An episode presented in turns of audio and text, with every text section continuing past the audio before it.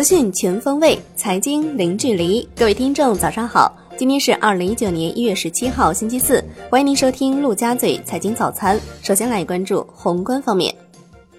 国务院总理李克强主持召开专家学者和企业界人士座谈会，马云等发言。李克强指出，要进一步激发市场活力，这是应对下行压力的重要支撑，着力破解束缚企业手脚的制约。防止对企业搞任性无序检查等干扰正常的生产经营，实施好普惠性和结构性减税降费。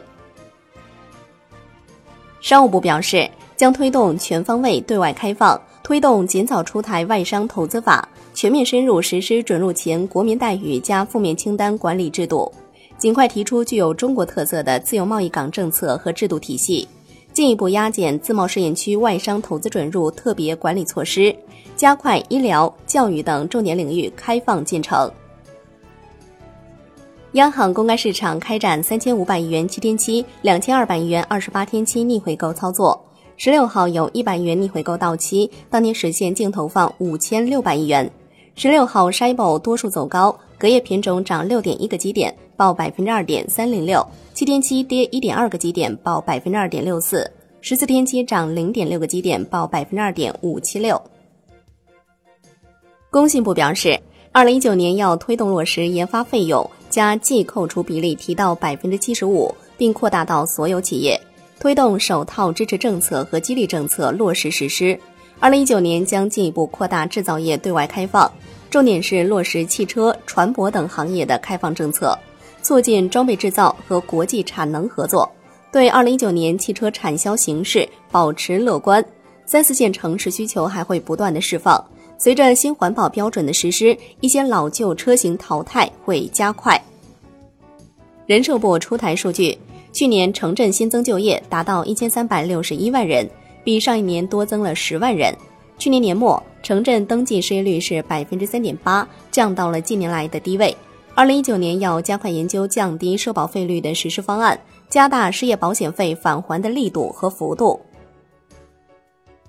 国资委公布《中央企业工资总额管理办法》，自二零一九年一月一号起施行。国资委表示，二零一九年将进一步深入推进中央企业内部三项制度改革工作。加快推进企业建立健全市场化劳动用工和收入分配管理机制，持续增强企业活力与竞争力。在加大出资人授权改革的同时，加强对中央企业工资分配合规性的监督检查，强化事中监测和事后监督，确保权力放得下、接得住。来关注国内股市。沪指收盘持平，报两千五百七十点四二点，深成指跌百分之零点零九，创业板指涨百分之零点零八，两市成交三千零四十七亿元，较上一日同期略有缩减。香港恒生指数收盘涨百分之零点二七，国际指数涨百分之零点五，红筹指数涨百分之零点二七，全天大市成交八百七十四点七三亿港元。腾讯系威盟集团上市次日破发，股价大跌近百分之十七。上交所资本市场研究所所长施东辉表示，VIE 架构和红筹股都可以在科创板上市，注册制绝不是不审核，还是要审的，会看公司经营的业务和传统道德是否符合。富时罗素将在九月宣布是否将中国债券市场纳入世界国债指数。随着今年六月 A 股正式纳入富时罗素全球指数体系。预计将有一百亿美金的被动投资资金进入中国市场，在接下来的三到四年内，随着纳入比例的增加，将有额外的五百亿美金进入 A 股。金融方面，银保监会召开全系统党风廉政建设暨纪检监察工作会议，银保监会主席郭树清指出，深刻汲取赖小民严重违纪违法案件教训，以案为鉴，以案促改，以强监督、强监管。坚决遏制金融领域恶性腐败案件的发生。楼市方面，二零一八年十二月，七十个大中城市中有五十九城新建商品住宅价格环比上涨，十一月是六十三城。环比看，北上广深分别涨百分之一、百分之零点六、百分之三、百分之零点四，广州以涨幅百分之三领跑。统计局表示，二零一八年十二月。一线城市新建商品住宅销售价格环比涨幅扩大，二手住宅价格继续下降，二三线城市新建商品住宅和二手住宅价格环比涨幅均回落。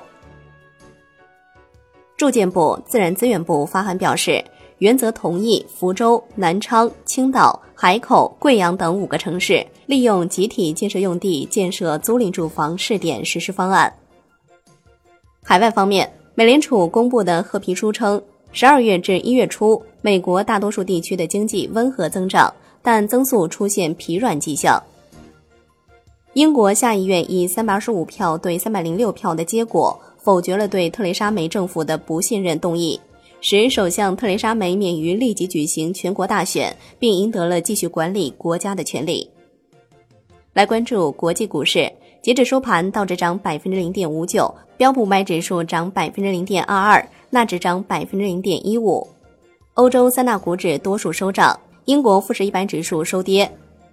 商品方面，伦敦基本金属涨跌不一，LME 七铜、LME 七锌、LME 七铅收涨，LME 七镍、LME 七铝和 LME 七锡收跌。国内商品期货夜盘涨跌不一，燃油领跌百分之零点六五，焦炭收涨百分之零点五七，菜粕涨百分之零点六。债券方面，十年期主力合约涨百分之零点五七。五年期主力合约涨百分之零点三五，两年期主力涨百分之零点一四，十年期国债回权收益率大幅下行。最后来关注外汇方面，在人民币对美元十六点三十分收盘价报六点七五五零，人民币对美元中间价调贬七十三个基点，报六点七六一五，结束四日连涨。好的，以上就是今天陆家嘴财经早餐的全部内容，感谢您的收听，我是夏天，下期再见喽。